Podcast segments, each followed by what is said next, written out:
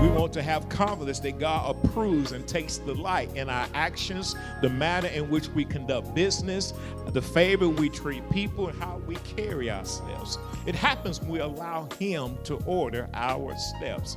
In fact, I found out when you look at Scripture, even if you don't want to get right, God has a way of, listen, He loved you enough, He'll help you to get right.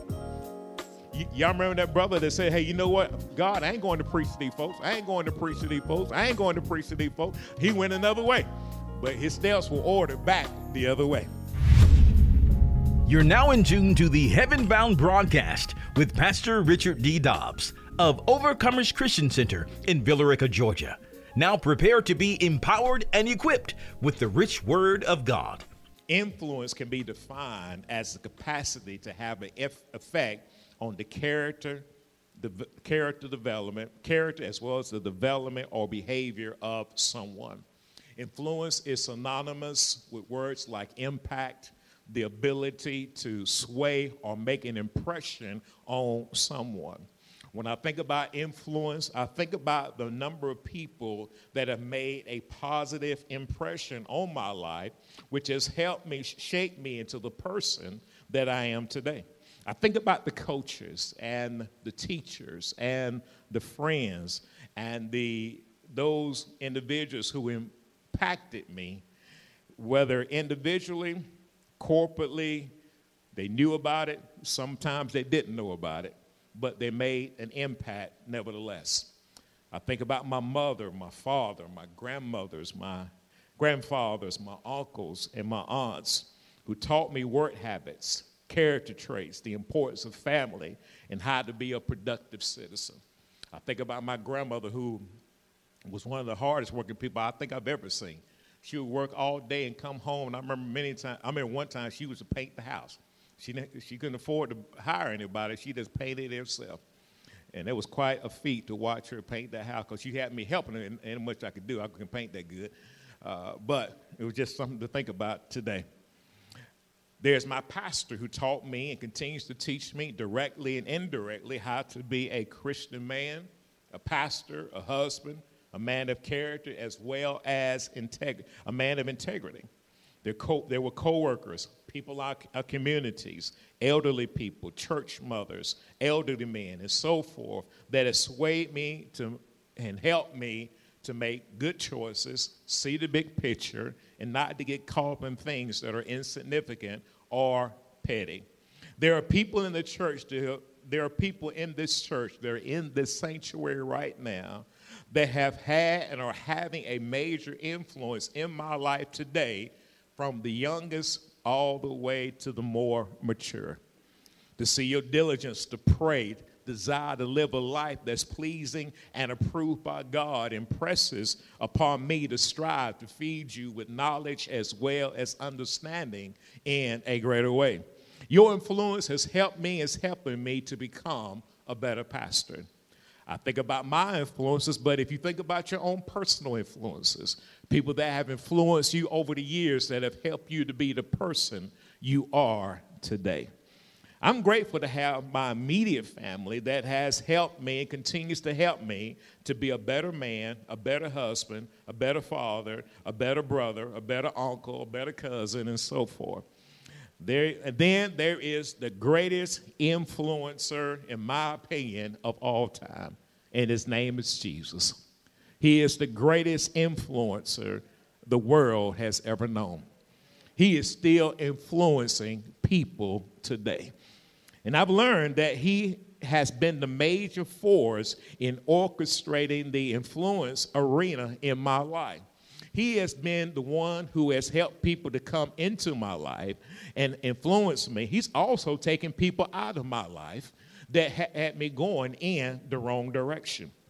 He continues to influence me directly and indirectly each and every day. He continues to order my steps, even though I may not even realize he's doing so, but I am tremendously grateful. And how many of you are grateful for the fact that God orders your steps? He orders your steps. I mean, let me say this to you. He's been doing it longer than you can probably even know about it. He was influencing you even when you wasn't saved. He had some things set up for you. He was just setting you up for the day that you would give your life to Jesus. The Lord continues to provide character, develop opportunities, moral adjustments, and so forth, not to mention plenty of opportunities for me to make an impact through my witness, my lifestyle, and my example as a believer in Christ. And I know he's doing the same thing for us in this sanctuary. When we allow the Holy Spirit to lead and guide and influence us, he knows the path that's best for us. He knows the relationships that are best for us. He knows the job or the business that is best for us. In fact, you're not in this job or the job that you're in by accident. God knows exactly why he has you there. God could hide you anywhere. He could make sure. God is not intimidated by an HR person. He's not intimidated by a supervisor or anybody else. He knows why he has you in the place that he has you.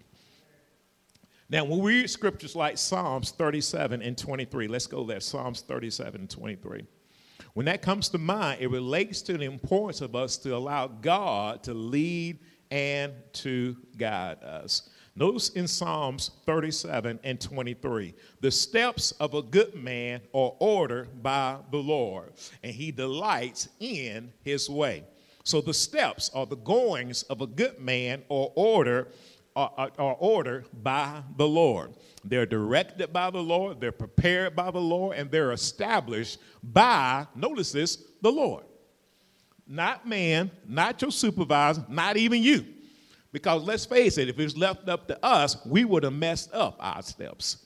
But God knows what steps we need to be ordered in and established in. And he delights, he takes pleasure, and he favors us in his way.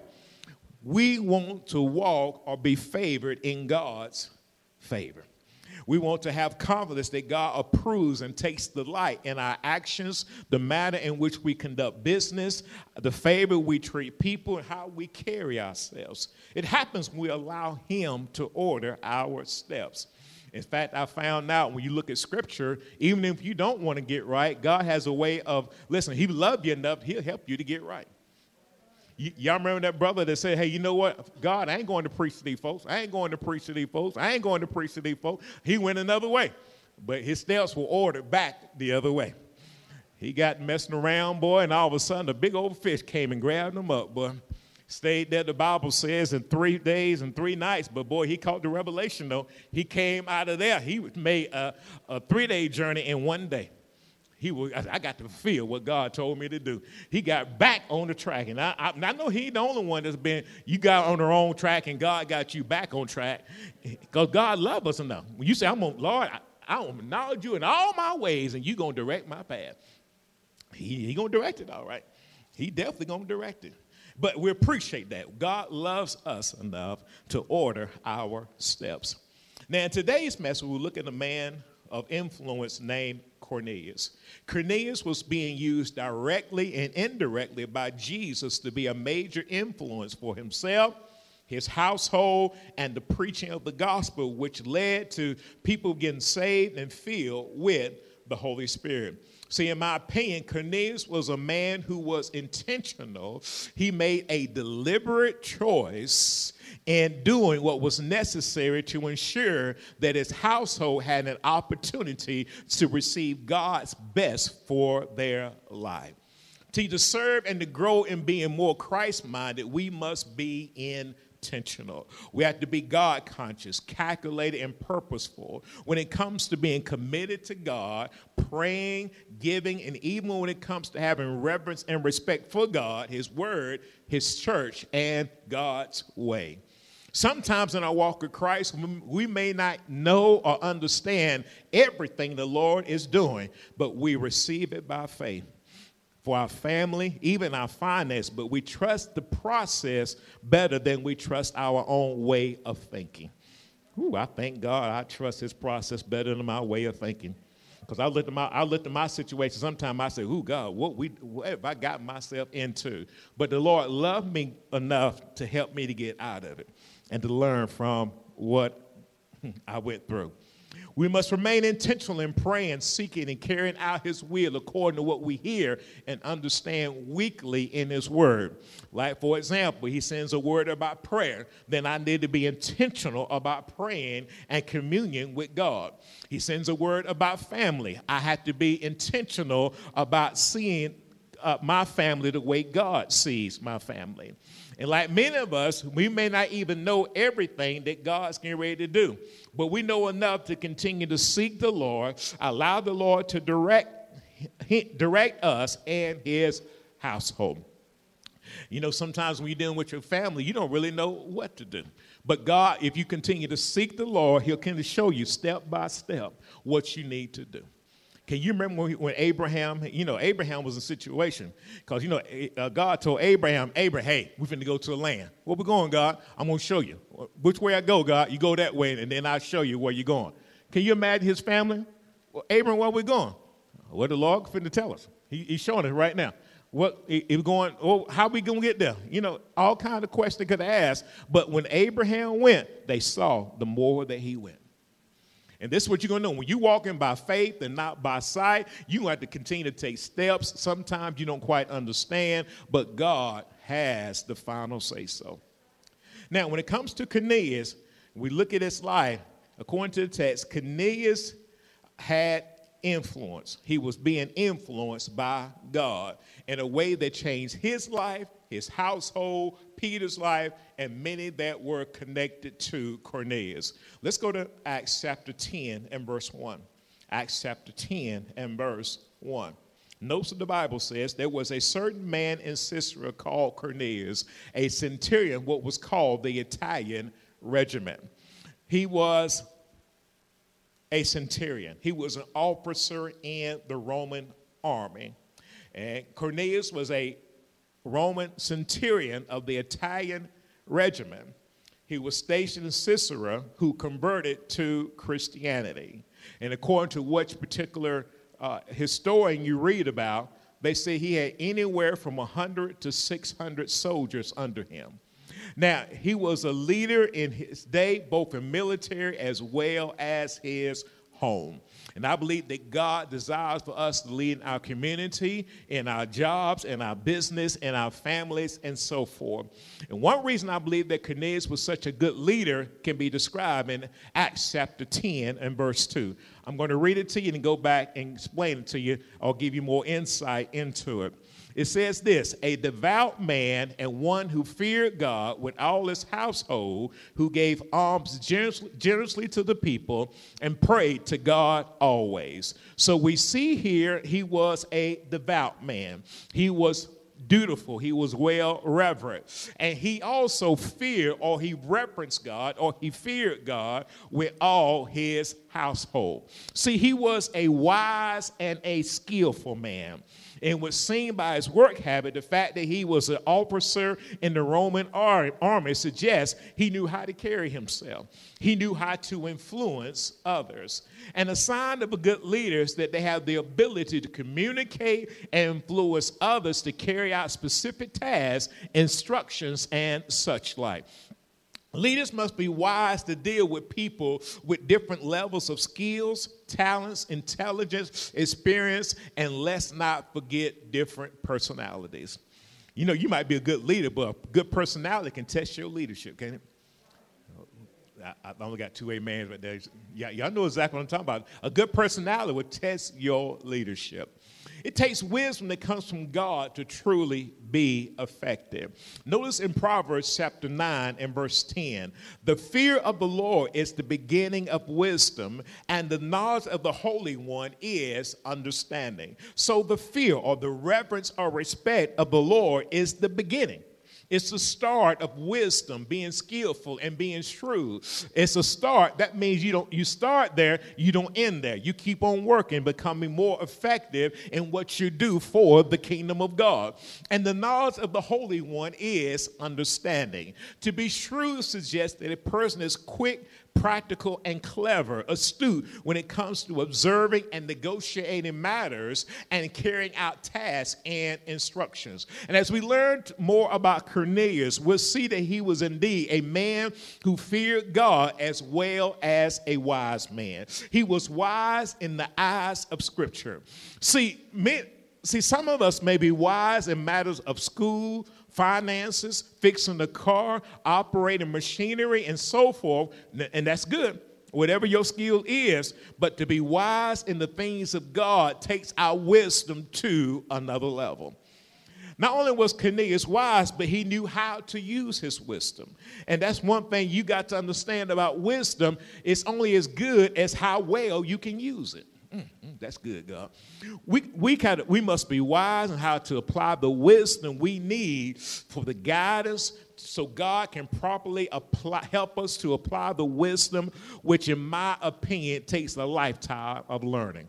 And some of you know you've been around God long enough that you're amazed at how God has brought you from one level to another level. He has taught you how to pray more effectively. He has taught you how to walk by faith more effectively. He's taught you how to be a better husband or a better wife more effectively. He's taught you how to be married or single more effectively. He's continuing to teach you how to be a better Christian. But it didn't start out that way. Remember, it's the beginning of wisdom. You continue to grow in your wisdom when it comes to God. You grow, you learn, you're always learning. You will never stop learning because you're always dealing with circumstance and situation that's going to test what you know. Ooh, thank God he tests what I know. Ooh, glory be to God. Glory be to God. Godly wisdom will teach us the principles of giving in God's way. God will teach how to prepare to give long before we get to the house with our particular gifts. When we learn how to apply his wisdom, we receive it, we execute his instructions that brings about the results he's looking for. So when we give, we're looking for that window to be open. Good measure, pressed down, shaken together, and running over shall men, given to our bosom. Lord, thank God, I'll bring my tithes and give a good offering. He'll open up the windows of heaven and pour out a blessing. We have room enough to receive. And thank God he's still pouring out right now. You know when God started to pour out, he never stops pouring out. Then that's a good thing for me to know because I want God to continue to pour out in my life because I deal with everyday life. I deal with everyday circumstances. I deal with my everyday family. I deal with everyday job. I deal with everyday business. I need God to continue to pour out in my life. How many need God to pour out in your life? Do anybody want God to stop? You need to be prayed for if you do pray God. You need God to continue to pour out in your life. Remember, we talked about earlier, the steps of a good man are ordered by the Lord. That means you got to keep stepping. Keep stepping. Keep stepping. And each time you step, you need, thank you, Lord. Because every time you step, he lights your pathway. He lights your pathway. He lights your pathway. Thank you for lighting our pathway, God. Thank you for lighting our pathway. Now, let's look at Acts chapter 10, verse 2, another trait about Cornelius, who gave alms generously. He gave alms. He prepared and made ready alms generously, large amounts to the people. We can see that he shared with others out of his resources. Cornelius also had a mindset to pray. And notice this, and prayed to God always. Notice he made supplications or made requests to God always or constantly or continuously. We can see in the text that Cornelius was a man that we can consider him a Christ-minded man. He was devout. He was a man who did what was expected and required of him as a man in his home, on his job, and wherever he was a responsible man. And we need to be responsible as men and women of God, accountable, answerable, and reliable. He feared and reverenced God. Cornelius respected and reverenced God. He was a generous giver. Giving was his lifestyle. And you need to have a lifestyle of giving. And he was a praying man. He believed in involving God in his life. He believed in a two-way conversation with God, and he believed in communion with God. In fact, Cornelius prayed to the point that he knew God.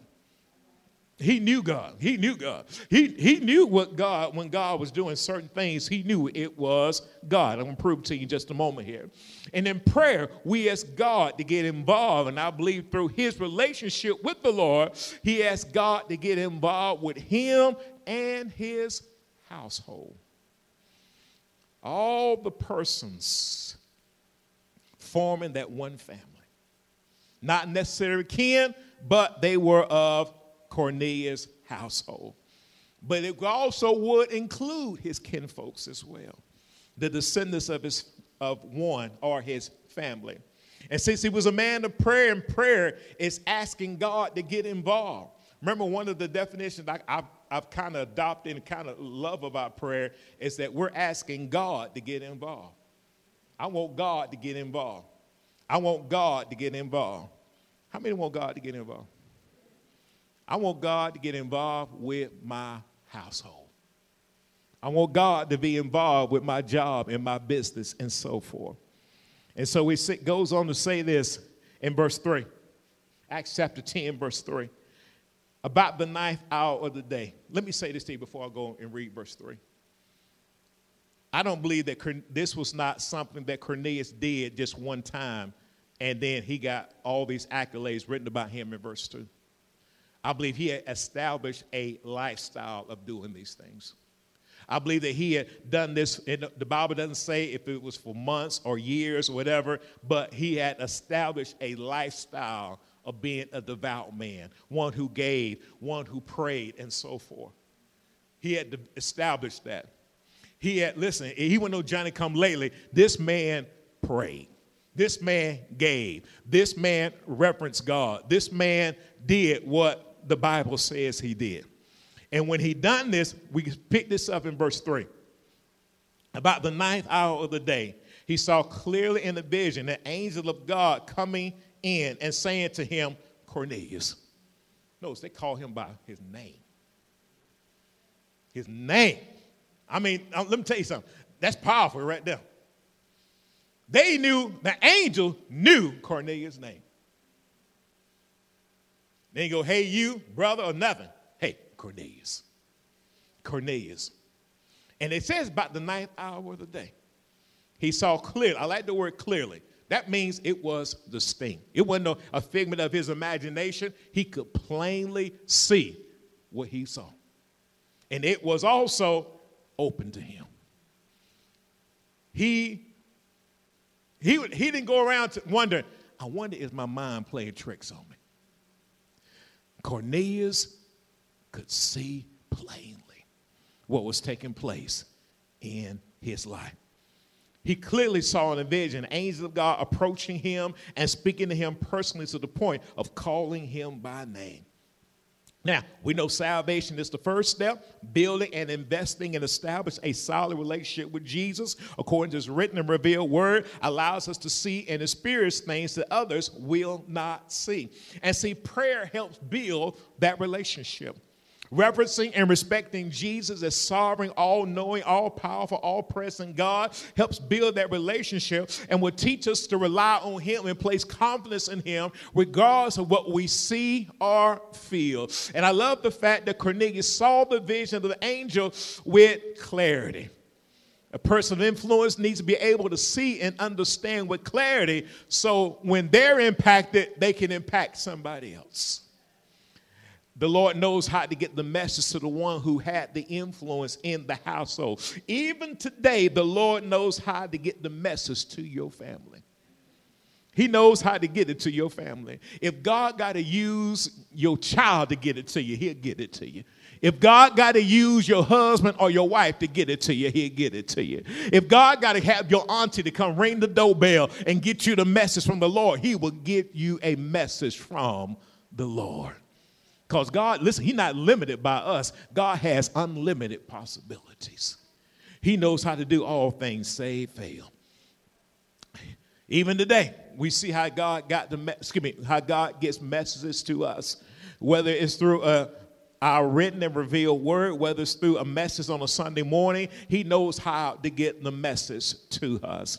And it's still, he's speaking clear and he's speaking plainly. Messages of deliverance, healing, prosperity, salvation are coming forth plainly and clearly. And when we are steadfast in doing what we know and understand to do according to God's word, we must have confidence that God sees all and he knows all.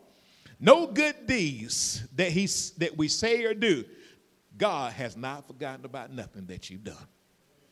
Not one thing that you've done, God. Listen, you may have forgotten about it, but God has forgotten about it. People will forget about it, but God will not forget about it. Listen, when you do what you're supposed to do according to the will of God, you can, listen, it may be years down the road, but God will never forget your labor of love. Never forget your labor of love. We'll show it to you in just a moment here. The Lord remembers our giving, our prayers, and how we carry out our assignment for him. He knows the time, the preparation, effort that we put in things that pertains to him, his people, and his church. Whether it's a lot or a little, he knows. In the Cornelius case, God saw great effort as well as his attitude and how he executed the plans and the desires of God, as we see in Acts chapter 10 and verse 4. And when he observed him, he was afraid. But you know something he said, though, that kind of is interesting to me. What is it, Lord? How did he know? Because he spent time with him. He knew God. He knew God. He knew God.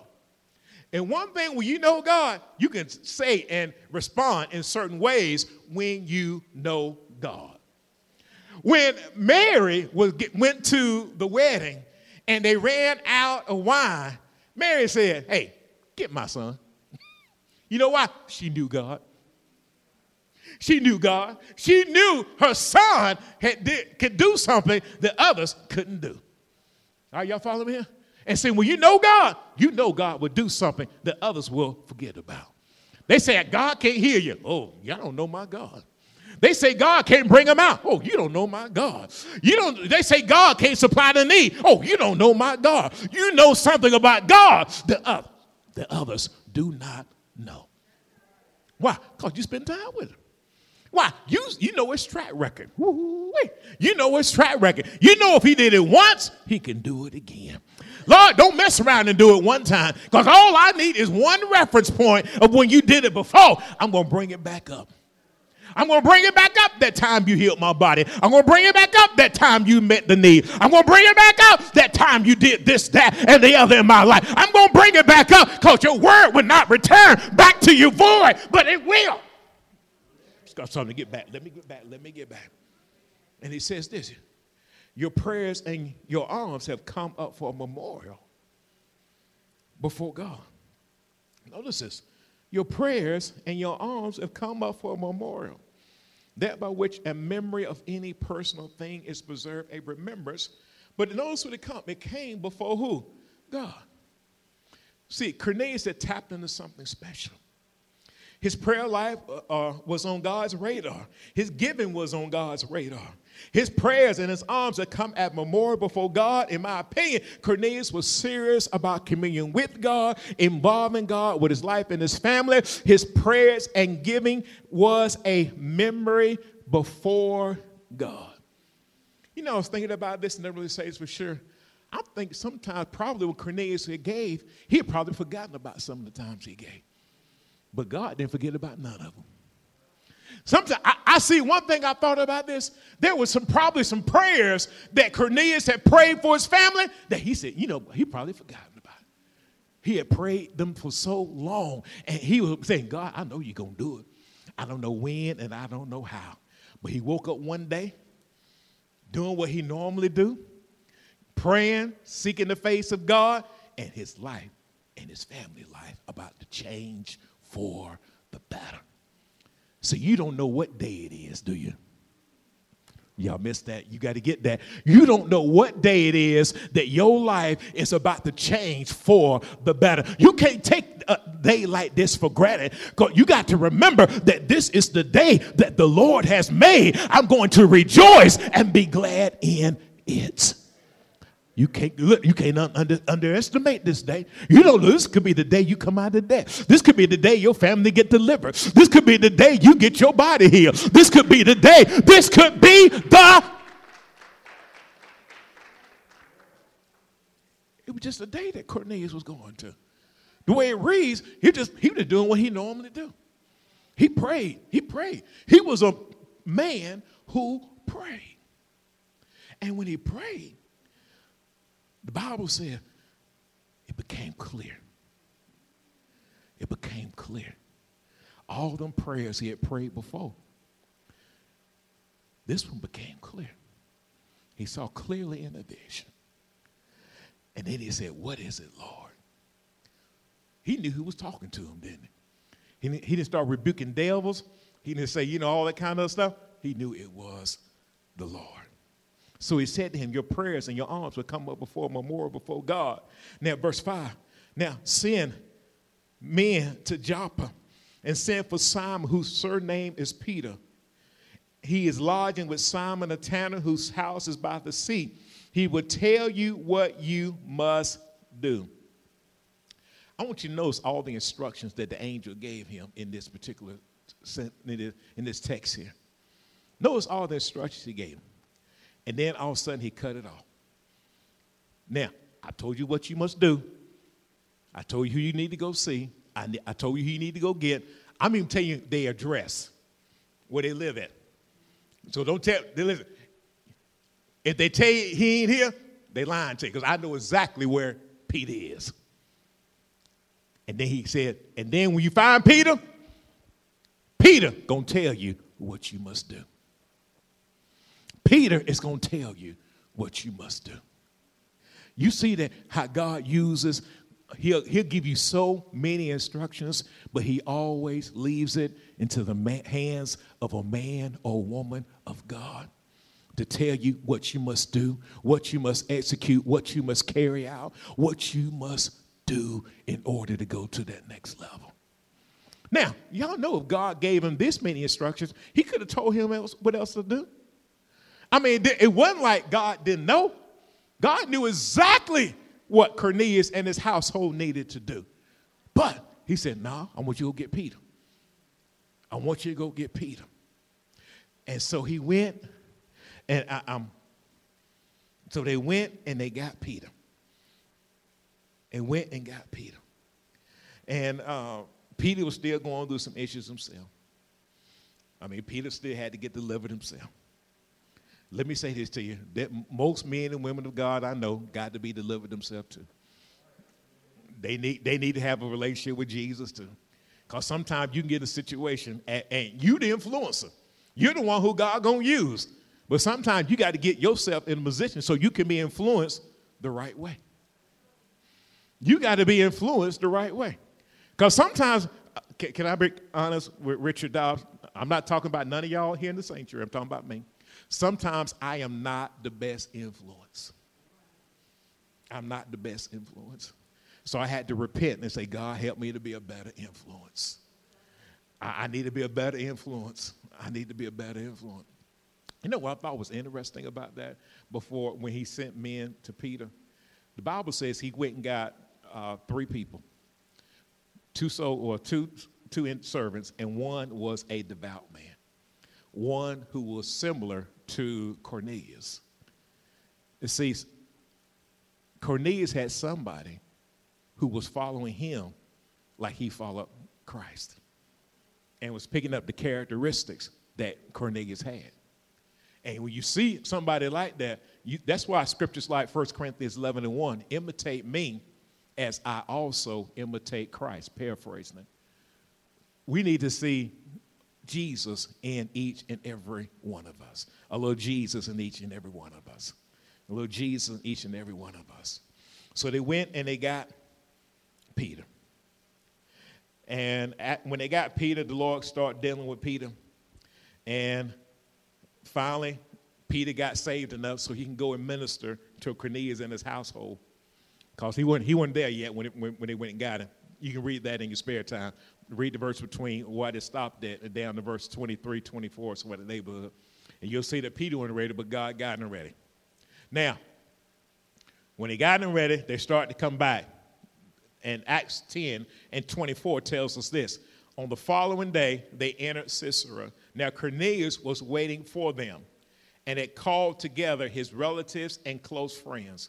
Notice how he assembled his relatives and close friends together. Because why? Their life is about to change for the better. Notice his influence over his relatives and close friends. Because when I'm looking at texts like this, I'm thinking, he must have had a godly influence over his relatives and close friends. Because if he didn't, I don't think they would assemble together. I think they knew that if Cornelius called us together, he ain't playing no games. He is a man of integrity. He's a devout man. He's one who fears God. He's a praying man. He has done this over the years. If he called us together, it's going to be for a good reason. It's going to be for a good reason. I wonder if we call people together, how would people respond to when we call them together? How would people respond if you was to invite somebody to your church? How would they respond if you invited somebody to have a meeting, a prayer in your household? How would they respond? I hope it won't be a situation like that. They don't even pray themselves. So how in the world? They're going to call a prayer meeting, and they don't even pray themselves. How? But Cornelius, let me say this. Cornelius must have been a godly influence. Because when he called them together, it's just like we see in Hebrews 10 and 25. Not forsaking the assembling of ourselves together as the manner of some is, but exhorting one another, and so much more as you see the day approaching. They assembled together. And just like they did in Acts 10 and 24, Hebrews 10 and 25, they assembled together. They assembled together. And I believe truly it's going to change their life for the better.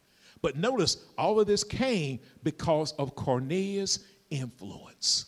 It came because of Cornelius' influence. God uses influence in order to gather these people together, and now their life about to change. Remember, all of this started because of Cornelius was praying one day. An angel came and visited him. Cornelius, I need you to go send for Peter. Peter back now, he get ready to minister, and their life get ready to change. And listen, it don't take but one meeting to change somebody's life like they've never been changed before. And we pick this up in Acts chapter 10, verse 44, and going to read down to verse 48. And while Peter began to minister to the household, and while Peter was still speaking these words, the Holy Spirit, it fell upon all those who heard the word. So Peter began to speak the word. And when he spoke the word, the Holy Spirit fell. And I like that word that fell. It embraced them. The Holy Spirit embraced those who heard the word. They understood it. And how they understand it, they believed the word. And when people hear and understand the word, their life can change for the better. How you know, Pastor Doc? Because I look in the sanctuary and I see how your life is changed for the better.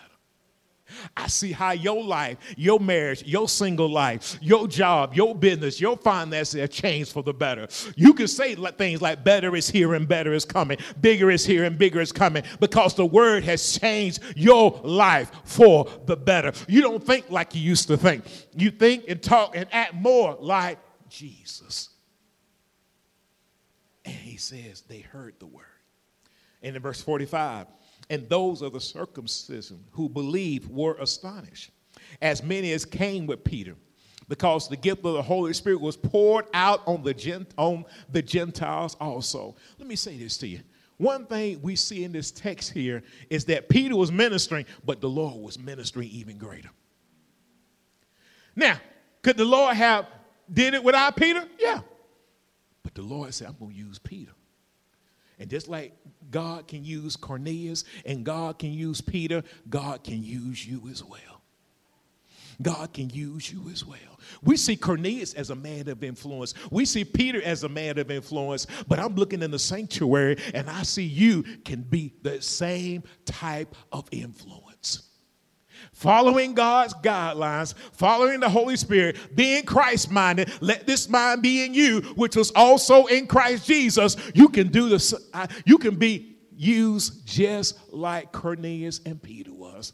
Now remember, Cornelius only knew so much. He didn't know like Peter knew. He didn't have understanding like Peter did. But you know what? He got it now. Woo! Because that Holy Spirit just fell on them. And notice what else happened here in verse 46. For they heard them speak or other sounds with tongues and magnify God. Ooh-wee. Boy, what experience has happened in their life. This was, listen, their life, no, let me say this. Their prayer life is about to take on a whole new level. They thought they were giving at one point. Now they're giving. Get ready to go to a whole new level. Now you see how they were, they reverence God. They were devout. This is going to go to a whole new level. Why? Because they got the power of the Holy Spirit working on the inside of them now. And this all took place because Cornelius, the man of influence, he prayed and then he invited them together to hear Peter. And I'm thinking, who in this sanctuary that God's going to use so somebody can come and hear you too? Mm-mm. Woo-wee. So, Pastor, I don't know it like you. Well, you know, you give them what you got, and then we'll work together in order for them to go to that next level. And then we see also here in the text, they received the Holy Spirit. They're speaking in tongues. Then in 47, can anyone forbid water, that these should not be baptized or submerged in water who have received the Holy Spirit just as we have? And so now they're baptized in water in the name of Jesus. Boy, they having church, y'all. They are having church right here. They are literally, they have been filled with the Holy Spirit. They're being baptized in the name of Jesus. And now, now Peter thought he was done. He said, no, you ain't done yet, Peter. Because in verse 48, and he commanded them to be baptized in the name of the Lord. Then they asked him to stay or abide a few days. Woo-wee. Powerful takeaways from Cornelius' household experience. Remember, he started out just as a man who just was loving Jesus, was devoted to God, gave alms, reverenced God, feared God, him and his household. And they now one day in prayer has changed him and his household forever. Because Cornelius was a man of influence. And you know what? When I look around this sanctuary, you are a person of influence. You can change some. Listen, God can use you to change somebody's life for the better. Well, Pastor Dobbs, I don't know scripture like senior ministers. Well, when you and senior ministers work together, y'all can change somebody's life for the better. Well, I don't know like sister so-and-so or brother so-and-so. Y'all can work together, and then y'all can get somebody's life changed for the better. See, therefore, when you go out witnessing, you always take somebody who's seasoned with you, and you take somebody else with you. Why? Because y'all work together. You may be the person that gets the door open, and they may be the one who minister. But can it be done today? Yeah, it can be done today. Yeah, and let me say this to you. I know it was Cornelius and Peter, but I can look around and we can team up deacon with minister so-and-so. We can team up brother with senior minister so-and-so. We can team up sister with senior minister so-and-so. Why? Because you can make a difference, a person of influence. And again, they gathered together. What do we learn from this? They gathered together to unity and expectation. Secondly, they heard the word. Thirdly, they received the Holy Spirit. Fourthly, they spoke with tongues and the Spirit gave them utterance. Fifth, they were baptized in the name of Jesus. And sixth, they continued in the word a few days after this experience, Peter stayed, and we believe he ministered in the word for a few days afterwards. All this started because of Cornelius, a man of influence. Used his influence to change a household. I'm saying this to all of us in the sanctuary. Let us use our influence to change a household. And if you can't do it by yourself, get somebody who is more experienced, more word-based than you to go with you. Because that's what, listen, those were the instructions that the angel gave Cornelius. And I believe you're still getting them same instructions today, that I can be a person of influence that can influence somebody's life for the better. And not just Pastor Dobbs, but real quickly, when we close, look around the sanctuary. Look around. Look behind you. Look beside you. Look to the left of you. Look right of you. Look behind you, front, look every way. But look around you. That person can be a person of influence too. That can change somebody's life for the better. We pray that you have been blessed and inspired by today's message. We'd love to hear from you. Please send your prayer requests and testimonies to our website at OCCVR.org. That's OCCVR.org. We would like to invite you to partner with us as we share the gospel all around the world. Just go to our website at OCCVR.org. Click on the Give button to give online, or you can utilize Text to Give. Text GIVE to the number 770-692-2225. That's 770-692-2225. Join us on our YouTube channel, subscribe to our podcast, and connect with us on social media. We also invite you to join us in a live service. We're located at 3097 South Van Wert Road in Villa Rica, Georgia. Visit our website for more details at OCCVR.org.